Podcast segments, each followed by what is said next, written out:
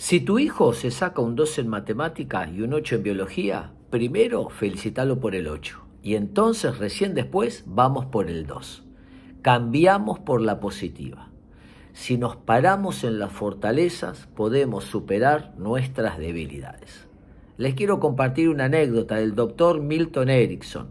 Cuenta que en una oportunidad fue a Milwaukee a dar una conferencia y entonces eh, uno de los alumnos de él, un médico, le pidió si podía ir a visitar a un familiar, una señora que estaba con una depresión muy importante. El doctor Milton Erickson la fue a ver y dice que cuando entró a la casa, este, esta mujer tenía un cuadro de tristeza muy grande, toda la casa oscura, sucia, pero de pronto miró en la casa unas flores muy lindas y le dijo, ¿y eso qué es? Y le dijo, ah, esas son mis violetas esta mujer cultivaba violetas africanas. A lo cual Milton Erickson la miró y le dijo, ¿y usted qué, qué, más hace? Bueno, yo voy a una parroquia aquí este, en mi ciudad.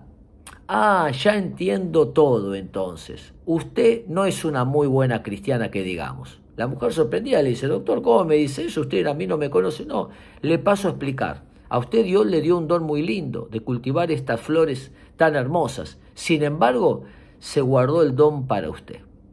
¿Por qué no le lleva estas flores a la gente que se casa, se separa, se muere y comparte con otros el don que Dios le ha dado?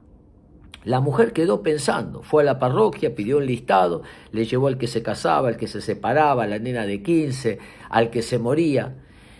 Se quedó sin, sin flores, tuvo que ir a comprarse, tuvo que arreglar, necesitó dinero, se puso a trabajar Dice que cuando falleció, salió en la tapa del diario, la reina de las violetas africanas nos ha dejado. Fue conocida en toda la ciudad por sus violetas. Dice Milton Erickson algo extraordinario. Nunca le hablé de su problema. Yo puse el foco donde estaba la vida. Y a partir de la vida, de las fortalezas, ella pudo ir transformando su tristeza en un don.